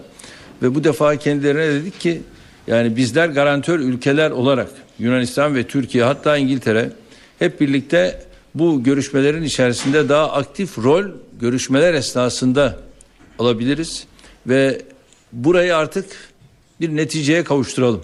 Hala bir oyalama burada devam etmesin. Güney Kıbrıs burada güven veriyorsa, kararlıysa biz Kuzey Kıbrıs'a da aynı şekilde gerekli telkinleri yapabiliriz. Yeter ki Yunanistan da bu noktada gerekli telkinleri yapmış olsun ve Birleşmiş Milletler Genel Sekreterinin de riyasetinde e, bu işi bir an önce neticelendirelim diyoruz. Bir defa bir Annan planı vardı ama Annan planı artık adeta rafa kaldırıldı. Buzdolabına kondu. E şimdi artık bir Ban Ki-moon planı herhalde oluşacak. O zaman bu planı oluşturalım. Adımı da süratle atalım ve neticeye varalım diyoruz. İngiltere Türkiye'yi fiber optik kablolarla Kıbrıs'taki istihbarat üstünden dinledi mi? Dışişleri Bakanlığı bu sorunun yanıtı için iddiaları incelemeye aldı. Bakanlık sözcüsü Levent Gümrükçü gerek görülmesi halinde gerekli adımlar atılır dedi. Bu konuyu inceliyoruz. E, haberleri gördük, inceliyoruz. Konuyu bütün boyutlarıyla, teknik hukuki boyutlarıyla araştırıyoruz. Eğer e, bu konuda e, bir ciddiyet, iddialarda bir ciddi durum görüldüğü takdirde elbette ki gerekli girişimler yapılacaktır. Çünkü zaten bu konuda daha önce gündeme gelen başka e, benzer e, iddialarda da müttefikler ve dost ülkeler arasında bu tür uygulamaların yerinin olmadığı, bu konularda e, açıklayıcı türden e, beyanlarla bu konuya bir açıklık getirilmesi yönündeki şeyimizi ortaya koymuştuk. Yunanistan'da polis eski devlet televizyonu çalışanlarının 5 aydır süren işgal eylemine son verdi. Polis sabaha karşı baskın düzenleyerek binayı boşalttı. Eski çalışanlarla polis arasında arbede yaşanırken bazı protestocular gözaltına alındı. Yunan polisi Atina'da eski devlet televizyonu ERT'nin binasını bastı. Polis sabaha karşı binayı önce kuşatma altına aldı. Ardından da içeri girdi. Binayı oda oda arayan polis, ERT'nin kapatılmasını protesto eden eski çalışanları binadan çıkarmak için göz yaşartıcı gaz kullandı. Bazı protestocular gözaltına alındı. Bina dışında da eski çalışanlarla polis arasında arbede yaşandı. Eski çalışanlar baskına tepkiliydi. Kızgınım. Burası evimiz. Yıllarca burada çalıştım. Buradan gitmek istemiyorum. Bunu bekliyorduk ama bir gece yarısı değil. Ama faşizm böyle karanlıkta sinsice çalışır. Demokrasiyi ihlal ettiler. Hükümet binanın işgal altında olduğunu belirtti. Operasyonun yasaları uygulamak amacıyla yapıldığını duyurdu. Eski çalışanlar Haziran ayından beri işgal ettikleri ERT binasında internet üzerinden yayın yapıyordu. Samaras hükümeti ekonomik kriz nedeniyle geçen yaz ERT'yi kapatıp 2500 çalışanın işine son vermişti. Pakistan Taliban'ı Molla Fezlullah'ı yeni lider seçti. Taliban, Amerika Birleşik Devletleri'nin düzenlediği operasyonda ölen lideri Hakimullah Mesud'un yerine Molla Fezlullah'ın geçtiğini duyurdu. Molla Fezlullah radikal görüşleriyle tanınıyor. Fezlullah'ın 2009 yılında Pakistanlı çocuk aktivist Malala'yı vuran birliğin başında olduğu belirtiliyor. Taliban'ın yeni liderinin Pakistan hükümetiyle barış görüşmelerine sıcak bakmadığı da ifade ediliyor. Amerika Birleşik Devletleri Dışişleri Bakanı John Kerry Orta Doğu turunda. Filistin ve İsrail'i ziyaret ettikten sonra konuşan Kerry, barış görüşmelerinden umutlu olduğunu ve 6 ay içinde ilerleme beklediğini belirtti. Ancak İsrail Başbakanı Benjamin Netanyahu Kerry ile aynı fikirde değil. Amerika Birleşik Devletleri Dışişleri Bakanı müzakere masasına oturtmayı başardı. Filistin ve İsrail'i ziyaret etti. İsrail Başbakanı Benjamin Netanyahu ve Filistin lideri Mahmut Abbas'la ayrı ayrı görüşen Kerry, 6 ay içerisinde ilerleme kaydedilmesini beklediğini söyledi. İki liderle görüşmemden çıkan sonuç çözümün imkansız olmadığı. Her iki tarafında tarihi ve zor kararlar alması gerekecek. Ancak bu kararlar hem İsrail hem de müstakbel Filistin devletinin çıkarına olacaktır. Kerry, Filistin lideri Abbas'la buluşması sonrası görüşmeleri tıkayan en önemli nedenlerden biri olan İsrail'in yasa dışı yerleşimlerine değindi. John Kerry, yerleşimlerin genişletilmesinin barış görüşmelerinin ön şartları arasında olmadığını vurguladı. Bu yapılar yasa dışıdır dedi. İsrail Başbakanı Netanyahu ise görüşmelerin yavaş ilerlemesinden Filistin tarafını sorumlu tuttu. Süreçle ilgili endişelerim var. Çünkü karşı tarafın kışkırtıcı tavrı devam ediyor. Biz şartlara uyacağız. 3 yıl aradan sonra Temmuz ayında yeniden başlayan barış görüşmelerinde Kudüs'ün statüsü, sınırlar, Filistinli mültecilerin dönüşü ve İsrail'in yasa dışı yerleşim birimleri çözülmeyi bekleyen sorunların başında geliyor. Saat 18.38 eve dönerken ne yeniden karşınızdayız. Tapu ve Kadastro Genel Müdürlüğü ipotek terkini, haciz, satış şerhi gibi işlemleri elektronik ortama alma çalışmalarına başladı. Uzmanlar işlem hızının artacağını belirtiyor ancak bazı çekinceler de var. Tapuya ipotek elektronik ortamda konacak. Şimdi ise e-imza ile kolaylıkla bir şirket e, bir tapu üzerindeki haciz kaldırılabilecek. Tapu işlemlerinin bir kısmı artık internet ortamında yapılacak. Sahtecilik de oluyordu yani eline bir yazı alan bu sahte mühürle falan hacizi kaldırabiliyor, ipoteği kaldırabiliyordu. Bu güvenlik sağlanmış oldu. Dolayısıyla bundan sonra daha hızlı olacağını düşünüyoruz. Sahte bir mühür olabilir, sahte bir yazı olabilir. Bunlar çok da sıkıntı oluyordu zaten. Yani birçok tapu müdürü bu konuda yargılanıyor. Ancak sana güvenlik düşündürüyor. Bilişim suçları çok arttı biliyorsunuz. Ee, özellikle e-imza, kimlik e, verilerinin çalınması. Ama ileride belki bununla alakalı ek çözümler üretmek gerekir. Peki vatandaş ne düşünüyor? Elektronik ortamda olan her şey güzel olur bence yani. Benim düşüncem o. Yani en azından insanların zamanı bilmem nesi kaybolmamış olur. İnsanların şifreleri var bilmem neleri var. Güvenlik açısından herhalde de sağlıklı olur yani doğrudur yani. Şimdi bankadan geliyorum. Cep telefonuma şifre geldi, dolandırılma şeyi. Onun için bence çok riskli olur Türkiye'deki bu sanal ortamda. Güvenilir olur mu bilemiyorum. Hani e, kredi kartlarını bile hani artık taklitini şeyini yapıyorlar. Hani iyi olabilir, kolaylaşabilir ama böyle bir şey de olabilir. Orman vasfını kaybetmiş yerler. Kısaca iki ve arazileriyle ilgili raiç bedel sıkıntısını gidermek için Beykoz Belediyesi bir formül geliştirdi. Buna göre masraf %40 azalacak ancak formüle karşı çıkanlar da var. Kendi evimde oturmak için 35 milyar lira para ödemem lazım ki evimde oturayım. Ödeyemesem bana çık diyor.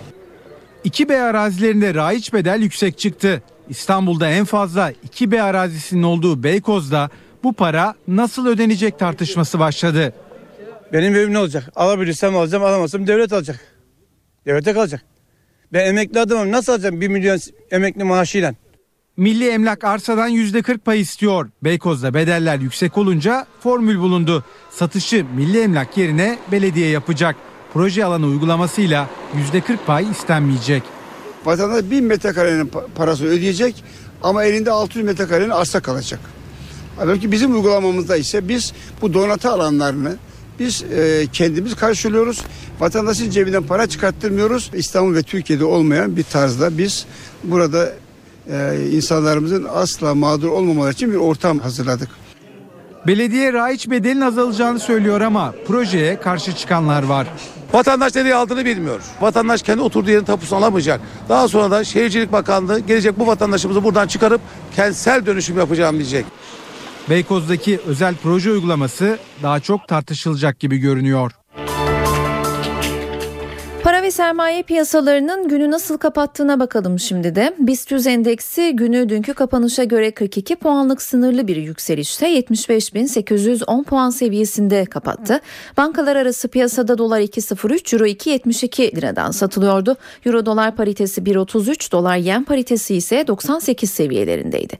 Uluslararası piyasalarda ise altının onsu 1317 dolardan alıcı bulurken kapalı çarşıda Cumhuriyet altını 607, çeyrek altın 150 liradan satılıyor. Brent tipi ham petrolün varil fiyatı 103 dolardı.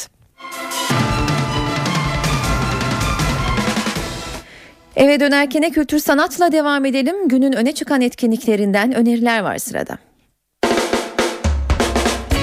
Cirque Ilozaydi İstanbul'da. Cirque du Soleil ile benzer temellere dayanan uluslararası bir gösteri kumpanyası olan Cirque Ilozaydi gösterisiyle eğlence, hareket, dinamizm ve akrobasi sahnede bir araya geliyor. Batı yakasının hikayesi akrobasi, hip hop ve sokak danslarıyla Zorlu Center Performans Sanatları Merkezi'nde İstanbullu izleyicilerle buluşuyor. 436 şehir ve 36 ülkeden 4000'den fazla gösterisiyle pek çok uluslararası festivalde yer alan Cemini ödüllü Cirque Elize ID 9 Kasım'a kadar görülebilir. Bu akşam Andrea Pantaloni müzik topluluğunun konseri de dinlenebilir İstanbul'da. Müzik direktörlüğünü Çelik Kasapoğlu'nun yürüttüğü konsere Casa di Italia Tiyatro Salonu ev sahipliği yapıyor. Performans başlama saati 19.30. Lütfi Kırdar Anadolu Auditorium, Borusan İstanbul Filarmoni Orkestrası ile Vanyer'i ağırlıyor bugün. Sanat yönetmenliği ve sürekli şefliğini Sasha Götzel'in ve onursal şefliğini Güler Aykal'ın üstlendiği konser saat 20'de klasik müzik severlerin beğenisine sunulacak.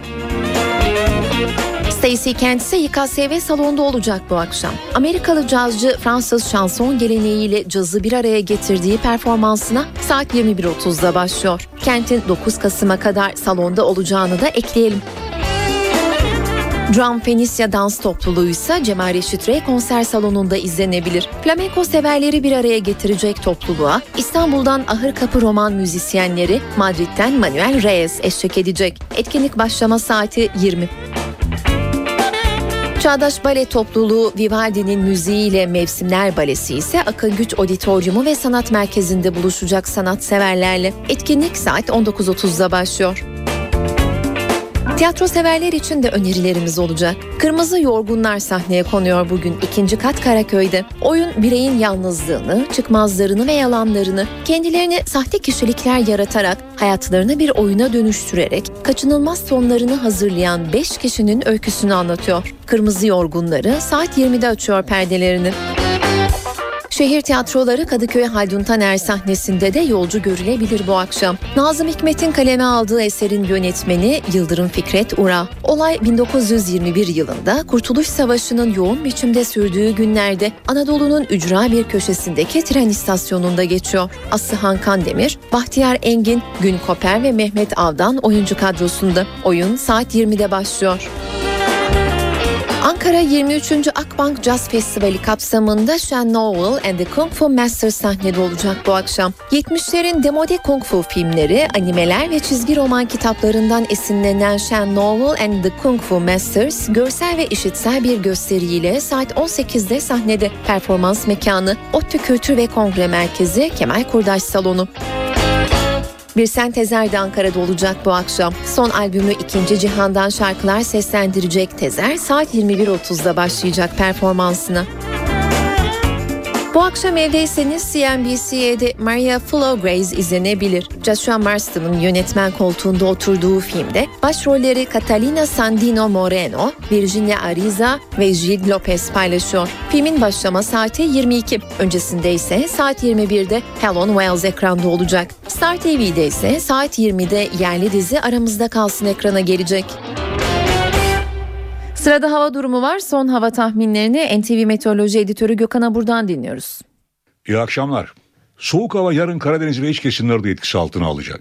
Ama soğuma uzun süreli değil. Hafta sonu sıcaklıklar batı ve iç kesimlerden başlayarak yeniden yükselecek. Önümüzdeki haftanın ikinci yarısı ise Trakya'dan başlayarak yeniden soğumasını bekliyoruz.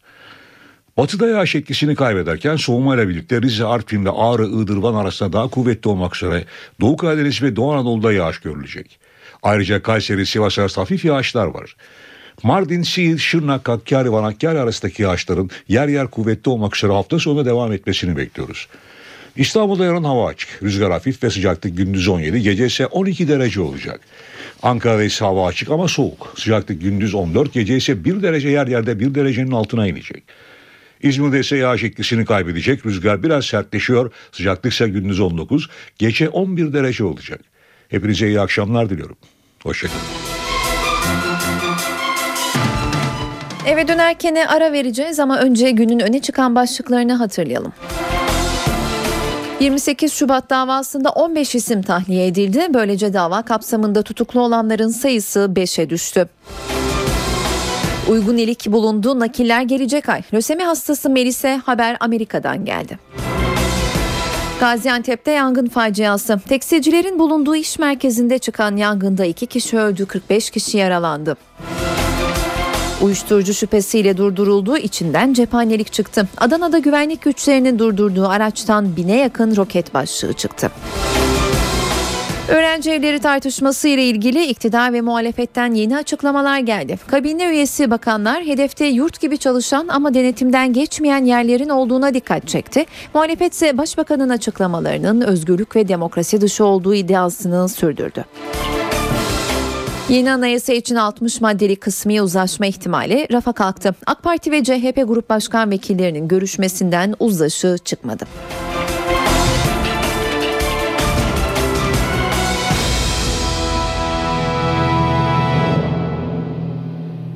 Saat 19 ben Öykü Özdoğan gelişmelerle eve dönerken de yeniden karşınızdayız. 28 Şubat davasında tahliye kararları geldi. Mahkeme aralarında dönemin Milli Güvenlik Kurulu Genel Sekreteri Şükrü Sarıışık'ın da bulunduğu 15 sanığın tahliyesine karar verdi. Şükrü Sarıışık dışında Deniz Komutanlığı Kurmay Başkanı Aydan Erol ve Genelkurmay Basın Yayın Halkla İlişkiler Dairesi Başkanı Hüsnü Dağ da tahliye edilen isimler arasında. Mahkeme bu isimlerle ilgili adli kontrol kararı verdi. Kararla birlikte davada tahliye edilenlerin sayısı 71'e yükseldi. Mahkeme dönemin Genelkurmay 2. Başkanı Çevik Bir ve Genelkurmay Harekat Başkanı Çetin Doğan'la birlikte 5 kişinin tahliye taleplerini reddetti.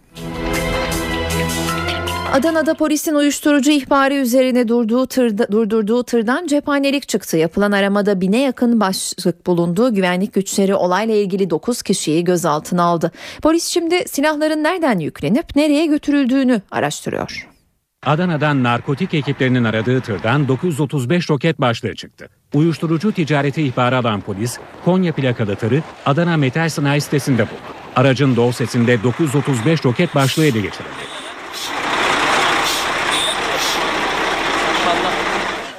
Şakir Paşa Polis Merkezi'ne götürülen tır silah ve bomba uzmanları tarafından inceleniyor. Tıra silahların nereden yüklendiği ve aracın nereye gittiği araştırılıyor. Muhtemelen e, sınır dışında yani Türkiye'de kullanılmayacağını e, biliyoruz. Ama e, nerede nereye gideceği konusunda farklı e, bilgiler var. Bir takım e, örgütlere yahut da e, devletlere gitmesi muhtemel. Tır sürücüsünü gözaltına alan polis sanayi sitesinde bir torna atölyesine de baskın düzenledi. Roket başlıklarının bu iş yerinde üretildiği iddia ediliyor. Sabah yedi buçukta bir tır yanaşmıştı buraya. Ekip buradaydı. Ne olduğunu bilmiyorum. Ekip de bizi görüştürmedi zaten. Kendi halinde temiz bir arkadaştı. İş yerinde bir tabela bulunmuyor ancak iş yerinin sahibi 2 yıldır metal sanayi sitesinde esnaflık yapıyor. Torna atölyesindeki baskında gözaltına alınan 8 kişiyle tır sürücüsünün sorgusu sürüyor. BDP ve HDP Suriye sınırına örülen duvarı protesto etmek için Mardin'in Nusaybin ilçesine gitti. Miting sırasında ilçede ve Hakkari Yüksekova'da olaylar çıktı. Valilik mitinge güvenlik nedeniyle izin vermedi. Polis sınır hattında güvenlik önlemlerini artırdı. Bölgede patlayıcı araması yapıldı. Sınırdaki okullara bir gün süreyle ara verildi. Ancak miting kararından vazgeçilmedi. Sabah saatlerinden itibaren çevre illerden çok sayıda araç konvoyu Nusaybin'e hareket etti. Başlayan izin düzensiz mitingin ardından çok sayıda noktada olaylar çıktı. Hakkari Yüksekova'daki olaylar sırasında bir toma alev aldı. Suriye'nin Kamışlı ilçesinden sınıra yaklaşan bir gruba ise polis anonsla uyarıda bulundu. Hakkari'de dur ihtarına uymayan araca asker ateş açtı. Olayda bir uzman çavuş şehit oldu. Bir sivil hayatını kaybetti. Çukurca'dan Hakkari'ye giden minibüs yol kontrolü yapan Üzümcü karakolundaki askerler tarafından durdurulmak istendi. Dur ihtarına uymayan araca askerler ateş açtı. Hakkari Valiliğinden yapılan yazılı açıklamaya göre ikaz ışıkları sonrası oluşan kargaşa ortamında uzman çavuş Erhan Yürüdür ve araçta bulunan Yücel Ertuş yaşamını yitirdi.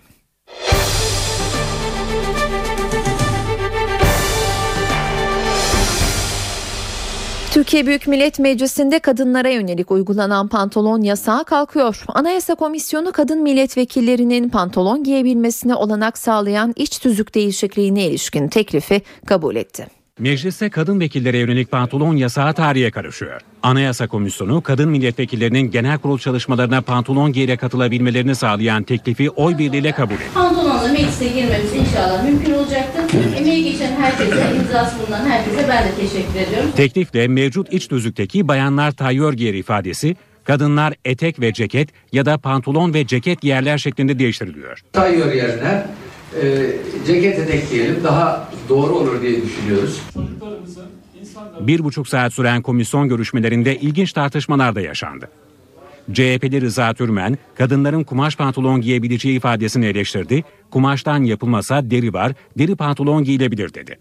Türmen'in önerisine MHP'li Yusuf Halaçoğlu, Cumhurbaşkanı'nın karşısına çıkarken deri pantolonla çıkamayız. Mecliste de milletin karşısına çıkıyoruz. Millet her şeyin üstündedir diye itiraz etti. Tüm partilerin olumlu oy kullandığı teklif kabul edildi. Teklifin önümüzdeki hafta genel kurul gündemine gelmesi bekleniyor. Yeni anayasa için 60 maddelik kısmi uzlaşma ihtimali rafa kalktı. AK Parti ve CHP Grup Başkan Vekillerinin görüşmesinden uzlaşı çıkmadı. İki parti uzlaşma komisyonunun çalışmalarının devamında ise görüş birliğine vardı. Adalet ve Kalkınma Partisi ve Cumhuriyet Halk Partisi olarak 60 maddeyi yasalaştırma konusunda bir düşüncemiz yok. Bu millete böyle bir e, sivil kendi iradesini ve geniş katılımıyla e, iradesini yansıtan bir anayasa armağan ikram etme imkanımız vardı. E, ama Cumhuriyet Halk Partisi'nin bu cevabıyla büyük oranda bu da artık ortadan kalkmış gözüküyor. Anayasa Uzlaşma Komisyonu'nda mutabakata varılan 60 maddenin yasalaştırılması önerisi rafa kalktı. AK Parti CHP görüşmesinden sonuç çıkmadı. CHP 60 maddenin yasalaştırılması için 4 partinin mutabakatını istedi. AK Parti ise bu öneriye karşı çıktı. 60 maddeyi ve ilişkili diğer maddeleri ve diğer konuları sadece Cumhuriyet Halk Partisi ile Adalet ve Kalkınma Partisi'nin iradesiyle yasalaştırmak Anayasa Uzlaşma Komisyonu'nun kuruluş amacını zedeler. Doğru olan tüm siyasi partilerin bu konudaki mutabakatını gerçekleştirmektir. Dört siyasi partinin şartını aramak esasında bu çalışmaları sonlandırmak anlamına gelmektedir. Çünkü Milliyetçi Hareket Partisi 60 maddenin yasalaştırılması konusunda kapılarının kapalı olduğunu çok kesin ve net olarak ifade etmiştir. Bu e, açıklama ortada iken dört siyasi partinin mutabakatını aramak e, uzlaşılan 60 maddenin yasalaştırılmaması anlamına gelir. Sağlık Bakanlığı müşaviri Ahmet Özdinç'in öğrenci evleri tartışması sürerken Twitter'da yazdığı öğrencilerin kürtaj başvurusundaki patlamasını görmezden mi geleceğiz şeklindeki mesajı soruşturma konusu oldu. Sağlık Bakanı Mehmet Müezzinoğlu Ahmet Dinç'in yazdığı mesajla ilgili soruşturma başlatıldığını söyledi. Müezzinoğlu bu açıklamayı arkadaşımız neye göre yaptı bilmem. Böyle bir veri varsa bakanlık açıklar ama kendisinin verisi nedir bilmiyorum. Kulaktan duyma bir hadiseyi de Sağlık Bakanlığı danışmanı statüsüyle tweet atmasını kesinlikle yanlış buluyorum dedi. Müşavirin kişisel açıklama yapma hakkı olduğunu vurgulayan Mehmet Müezzinoğlu ama bir kurumsal yapının adını koyarak böyle bir şeyi yapması asla doğru olmaz diye konuştu. Bakan Müezzinoğlu iç hukuk anlamında yapabileceğimiz ne varsa yaparız. Benim görevden alma yetkim yok ancak disiplin soruşturması başlatabiliriz. Biz de başlattık ifadelerini kullandı. Saat 19.12 ben Öykü Özdoğan eve dönerken de gelişmelerle karşınızdayız. Sosyal Güvenlik Kurumu Bağkur'a prim borcu 6 bin lirayı geçenlere uyarı mektubu gönderdi. Esnafın Bağkur'a prim borcu 22 milyar liraya ulaştı. Bunun üzerine SGK borcu 6 bin liranın üzerindeki 1 milyon esnafa ödeme yazısı gönderdi. Kurum kamu alacakları yasası kapsamında borçların ödenebileceğini hatırlattı. Hükümetin borçların yapılandırılmasına ya da affa yönelik bir hazırlığının olmadığı belirtiliyor. Tapu ve Kadastro Genel Müdürlüğü ipotek terkini, haciz, satış şerhi gibi işlemleri elektronik ortama alma çalışmalarına başladı. Uzmanlar işlem hızının artacağını belirtiyor ancak bazı çekinceler de var. Tapuya ipotek elektronik ortamda konacak. Şimdi ise e-imza ile kolaylıkla bir şirket e, bir tapu üzerindeki haciz kaldırılabilecek. Tapu işlemlerinin bir kısmı artık internet ortamında yapılacak. Sahtecilik de oluyordu yani eline bir yazı alan bu sahte mühürle falan hacizi kaldırabiliyor, ipoteği kaldırabiliyordu. Bu güvenlik sağlanmış oldu. Dolayısıyla bundan sonra daha hızlı olacağını düşünüyoruz. Sahte mühür olabilir, sahte bir yazı olabilir. Bunlar çok da sıkıntı oluyordu zaten. Yani birçok tapu müdürü bu konuda yargılanıyor. Ancak sanal güvenlik düşündürüyor. Bilişim suçları çok arttı biliyorsunuz. Ee, özellikle e-imza, kimlik e, verilerinin çalınması. Ama ileride belki bununla alakalı ek çözümler üretmek gerekir. Peki vatandaş ne düşünüyor? Elektronik ortamda olan her şey güzel olur bence yani. Benim düşüncem o. Yani en azından insanların zamanı bilmem nesi kaybolmamış olur. İnsanların şifreleri var bilmem neleri var. Güvenlik açısından herhalde de sağlıklı olur yani doğrudur yani. Şimdi bankadan geliyorum. Cep telefonuma şifre geldi, dolandırılma şeyi. Onun için bence çok riskli olur Türkiye'deki bu sanal ortamda. Güvenilir olur mu bilemiyorum. Hani e, kredi kartlarını bile hani artık taklitini şeyini yapıyorlar. Hani iyi olabilir, kolaylaşabilir ama böyle bir şey de olabilir.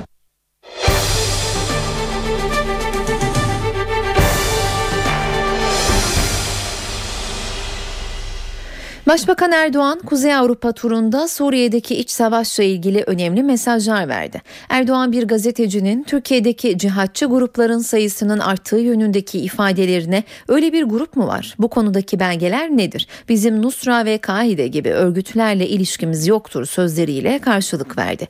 Suriye'de yaklaşık 150 bin kişinin öldüğüne dikkat çeken Başbakan, Suriye'de işlerin ancak Esad rejimi olmadan normalleşebileceğini söyledi. 150 bine yakın insan öldürülmüş durumda. Bu kayıtlı olan. Fazlası var azı yok. Bakın burada bir aldatmacaya da gelmeyelim diyorum. Nedir o? Kimyasal silahlara karşı Suriye'ye yaptırım uygulayalım veya uygulamayalım. Şimdi bir defa bu bir aldatmaca. Niye aldatmaca? E kimyasal silahlarla kaç kişi öldü? 1500 kişi. Peki konvansiyonel silahlarla ne kadar insan öldü? Yaklaşık 150 bin insan öldü. Yani konvansiyonel silahlarla öldüğü zaman önemli değil. Ama kimyasal silahla öldüğü zaman önemli. E sonu ölüm olan her şey önemlidir. Bunu biz bir kenara atamayız. Onun için de Suriye ile bizim bu ilişkilerimiz bunlardan dolayı bozulmuş vaziyette. Esed gitmedikten sonra buranın normal şartlara dönmesi mümkün değil.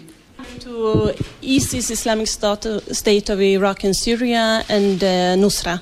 Bu konuda acaba ellerindeki belgeleri nedir? Anlayabiliyor musunuz? Acaba böyle bir grup mu varmış?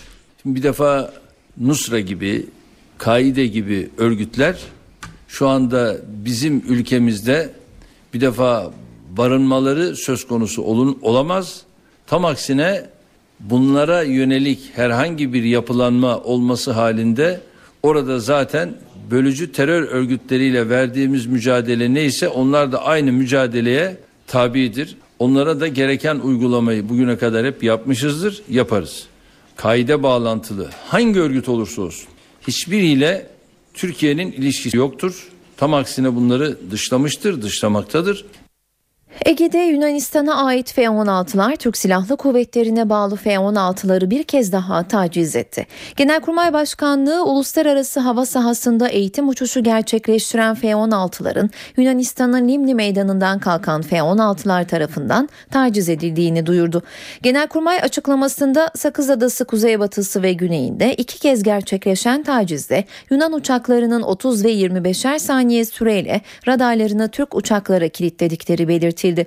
Dün de yine benzer şekilde Yunan jetleri Türk F-4'lerini radarlarını kilitleyerek taciz etmişlerdi. Eve dönerken kültür sanatla bitiriyoruz. Günün etkinliklerinden öneriler var sırada. Ben Öykü Özdoğan. Yarın akşam aynı saatte karşınızda olacağız. Şimdilik hoşçakalın. Cirque Illouzaydi İstanbul'da. Cirque du Soleil ile benzer temellere dayanan uluslararası bir gösteri kumpanyası olan Cirque Illouzaydi gösterisiyle eğlence, hareket, dinamizm ve akrobasi sahnede bir araya geliyor. Batı yakasının hikayesi akrobasi, hip hop ve sokak danslarıyla Zorlu Center Performans Sanatları Merkezi'nde İstanbullu izleyicilerle buluşuyor. 436 şehir ve 36 ülkeden 4000'den fazla gösterisiyle pek çok uluslararası festivalde yer alan Cemini ödüllü Cirque Illouzaydi 9 Kasım'a kadar görülebilir. Bu akşam Andrea Pantaloni müzik topluluğunun konseri de dinlenebilir İstanbul'da. Müzik direktörlüğünü Çelik Kasapoğlu'nun yürüttüğü konsere Casa di Italia Tiyatro Salonu ev sahipliği yapıyor. Performans başlama saati 19.30. Lütfi Kırdar Anadolu Auditorium, Borusan İstanbul Filarmoni Orkestrası ile Vanyer'i ağırlıyor bugün. Sanat yönetmenliği ve sürekli şefliğini Saşa Götzel'in ve onursal şefliğini Güler Aykal'ın üstlendiği konser saat 20'de klasik müzik severlerin beğenisine sunulacak. Stacey Kent ise YKSV salonda olacak bu akşam. Amerikalı cazcı Fransız şanson geleneğiyle cazı bir araya getirdiği performansına saat 21.30'da başlıyor. Kent'in 9 Kasım'a kadar salonda olacağını da ekleyelim. Drum Fenicia dans topluluğu ise Cemal Reşit Rey konser salonunda izlenebilir. Flamenco severleri bir araya getirecek topluluğa İstanbul'dan Ahır Kapı Roman müzisyenleri Madrid'den Manuel Reyes eşlik edecek. Etkinlik başlama saati 20. Çağdaş Bale Topluluğu Vivaldi'nin müziğiyle Mevsimler Balesi ise Akın Güç Auditoriumu ve Sanat Merkezi'nde buluşacak sanatseverlerle. Etkinlik saat 19.30'da başlıyor. Tiyatro severler için de önerilerimiz olacak. Kırmızı Yorgunlar sahneye konuyor bugün ikinci kat Karaköy'de. Oyun bireyin yalnızlığını, çıkmazlarını ve yalanlarını kendilerine sahte kişilikler yaratarak hayatlarını bir oyuna dönüştürerek kaçınılmaz sonlarını hazırlayan 5 kişinin öyküsünü anlatıyor. Kırmızı Yorgunları saat 20'de açıyor perdelerini. Şehir tiyatroları Kadıköy Haldun Taner sahnesinde de yolcu görülebilir bu akşam. Nazım Hikmet'in kaleme aldığı eserin yönetmeni Yıldırım Fikret Ura. Olay 1921 yılında Kurtuluş Savaşı'nın yoğun biçimde sürdüğü günlerde Anadolu'nun ücra bir köşesindeki tren istasyonunda geçiyor. Aslıhan Kandemir, Bahtiyar Engin, Gün Koper ve Mehmet Avdan oyuncu kadrosunda. Oyun saat 20'de başlıyor. Ankara 23. Akbank Jazz Festivali kapsamında Shen Novel and the Kung Fu Masters sahnede olacak bu akşam. 70'lerin demode kung fu filmleri, animeler ve çizgi roman kitaplarından esinlenen Shen Novel and the Kung Fu Masters görsel ve işitsel bir gösteriyle saat 18'de sahnede performans mekanı ODTÜ Kültür ve Kongre Merkezi Kemal Kurdaş Salonu. Bir Tezer de Ankara'da olacak bu akşam. Son albümü İkinci Cihan'dan şarkılar seslendirecek Tezer saat 21.30'da başlayacak performansına. Bu akşam evdeyseniz CNBC'de Maria Flo Grace izlenebilir. Joshua Marston'ın yönetmen koltuğunda oturduğu filmde başrolleri Catalina Sandino Moreno, Virginia Ariza ve Gil Lopez paylaşıyor. Filmin başlama saati 22. Öncesinde ise saat 21'de Helen Wells ekranda olacak. Star TV'de ise saat 20'de yerli dizi Aramızda Kalsın ekrana gelecek.